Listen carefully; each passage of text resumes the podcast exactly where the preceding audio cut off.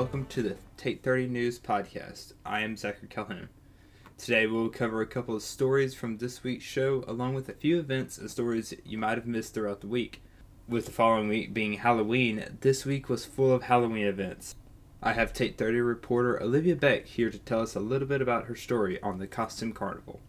My story was about the costume carnival that the Student Association put together last night on the junction for just everybody in Starkville. So it was open to obviously students on campus, but also parents, kids, anybody who lives in Starkville.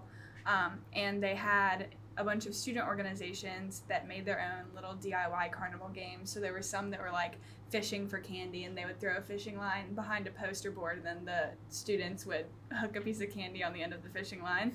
Um, and the kids were just like so excited about all the candy.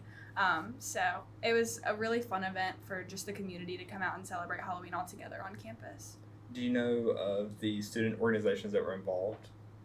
Yeah, so there were a lot. They completely wrapped the junction um, with organization tables. So I know that the Mississippi State Collegiate Col- uh, Cattlemen, Collegiate Cattlemen, they were there. Um, there was, yeah. Mm-hmm. I know. I didn't pay much attention to the actual clubs. I was paying attention to the kids. Ew. oh my god. um, how was the turnout? Were there a lot of people there? Yeah, there were a ton of people there. Um, there was actually one point where I was filming and I had to back away from people because my nat sound was going to be really loud because people were just like surrounding me. People were everywhere. Um, and they did a little costume contest too, where they lined up the kids in front of the stage and they all introduced themselves and who they were dressed up as. And the parents were crowding. It was everybody was in that one spot on the junction. All right. Well, what was the best costume? Honestly, I don't even think I could tell you a best single costume, but there is a best family costume for sure. Um, there was a mom, she's actually one of the people that I interviewed. There was a mom that dressed up as Anna from Frozen, and her daughter was Elsa. Her husband was Kristoff, and their like youngest baby, his um, their son was Sven. What was your favorite costume that you saw? Probably there was this like, he was probably two or three years old, and he was on his dad's shoulders the entire time, and he was in a dinosaur onesie, and it was the cutest thing I've ever seen. I followed them around for a while. Well, did you dress up? no, I I'd planned on it, but the day got away from me, and by the time it was time for me to go to the event, I was like, okay, I don't even know if I have a costume, um, let alone have time to put it on. Missed So- opportunity. very, very much so missed opportunity. Did you even play any of the little games or the activities? I did. I went fishing for candy. And there was this one that was like the boo bag toss instead of bean bag toss. And it was like a big wood, like plywood cutout of a ghost, and the mouth was a hole, and you like threw the bean bag through the mouth. I did that hole in one. Was uh, there like an entry fee, or was this just free for everybody? It was free for everyone. Okay. Um, anyone could have come, and it was packed too. Like whenever I was pulling up, there were cops all lined on the roads on the side of the junction, because there were so many people walking there. Is there anything else that you saw that you'd like to mention? The girl who announced the costume contest was dressed up as a burrito. That was interesting. All right. Very nice. Well, thank you for coming on the show. Happy to be here. Speaking of costumes, if you're like me, you have no idea where to even start when it comes to finding a Halloween costume. And usually just end up throwing something together or whatever you can find at your home. Luckily, our Take 30 reporter Molly Kate Keeley tells us how we can easily solve this issue by shopping locally. My story is about costume shops in Starkville. Celebrating Halloween, you know, gotta go get your costume. Mm-hmm. Mm hmm So I went and visited with the costume party and uh, talked to Marion. She was really cool. So, Well, what did you learn? what did I learn? Um, they're actually open all year. I Mhm. thought that was kind of cool. Uh, I think the theater department will go there and rent costumes from them. Yeah, they do. She said that. And like sorority girls. I'm not in a sorority, but you know, it would be fun.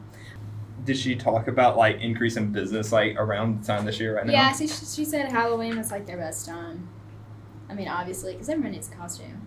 Yeah. So So, what was your favorite costume that you saw in the shop? they had a piece of pizza, and it would have been great. Could have wore it today on live TV. Would have been really fun. There was a student in one of my classes that were talking about uh, different costumes and a meeting that happened at his school where all the teachers dressed up as dominoes, but one teacher didn't understand and then came as a slice of pizza. Oh my gosh! So I wonder if they got it from there. uh, maybe so. Cool. Uh, did she mention like a lot of students like coming in for doing like random projects or even just Halloween costumes? I know you said sororities. hmm Yeah, she said sororities come, and then like the Shackouls Honor College, when they do stuff, they go to see them, and then the theater and the music department. What was your favorite costume growing up? Growing up, I really liked you know the costumes where people like it looks like they're riding an animal. Uh huh. So like one of my friends looked like she was riding on a dinosaur. That was cool. I was always a princess growing up, so I don't know if that's cool anymore. It was cool when I was a princess. You know what I mean? So I feel like a lot of my old costumes were either like Star Wars or superheroes, and then after that, I just never dressed up. yeah, I think the last Halloween I've ever gone to, I was probably like five or six. I forgot we did have a lot of uh, Halloween practices when I was in marching band in high school. Oh my gosh, yes. Okay, so I lied. I dressed up as like a sock hop girl, like Yeah. my junior year of high school. And the drum major just so happened to be wearing like a white t-shirt and jeans. And um, he had a girlfriend. And his girlfriend was really jealous. She was like, "Why why'd you dress up with my boyfriend?" I was like, "I didn't." I was like, I didn't. So I think fine. I forgot my costume, or I forgot that I needed a costume last second, and I went and found a wizard hat and a cape, and then that was it. Okay. That's fine. Well, Molly Kate, thank you for coming on the show. I hope you can find the perfect costume for this Halloween. As I mentioned at the beginning, there have been a lot of Halloween events happening around campus lately. There was a trick or treat on the row where Mississippi State's Greek Life invited local Starkville kids to dress up and go trick or treating at the different fraternity and sorority houses. The physics and astronomy departments hosted the Howl at the Moon event at the Howell Observatory, allowing anyone to come and view Jupiter, Saturn, and other planets or moons through the observatory's telescope. The MSU University Recreation hosted their first Halloween Hustle marathons, where runners will start on the drill field and then race around campus. And there are even screenings of horror movies such as The Shining and Jennifer's Body in Giles Hall for the Halloween Movie Festival. Finally, stepping away from Halloween, probably one of the most interesting events that I've seen on campus that I sadly wasn't able to go to was the murder mystery dinner hosted by Dogs After Dark. For those of you who don't know what a murder mystery dinner is, think of it kind of like a live action game of Clue, where the staff is dressed in costumes and all in character, leading you through a story that ends up being a murder mystery. The interesting part, though, is that you and the rest of the audience are not just watching it, but are actively involved in the story, trying to solve the mystery. And some members are even secretly assigned to kind of like throw off the rest of the group, you know, just kind of throwing in like red herrings and other things to mislead the overall group to not be able to solve the mystery. Most events usually have like a set time period so that participants can dress in that particular era's clothing.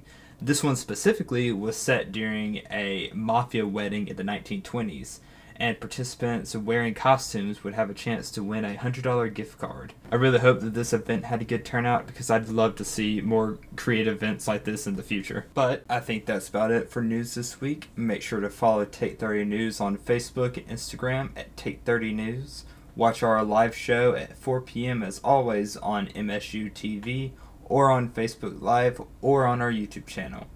We will see you next time on the Take 30 News podcast and hope you have a safe week. I am Zachary Calhoun.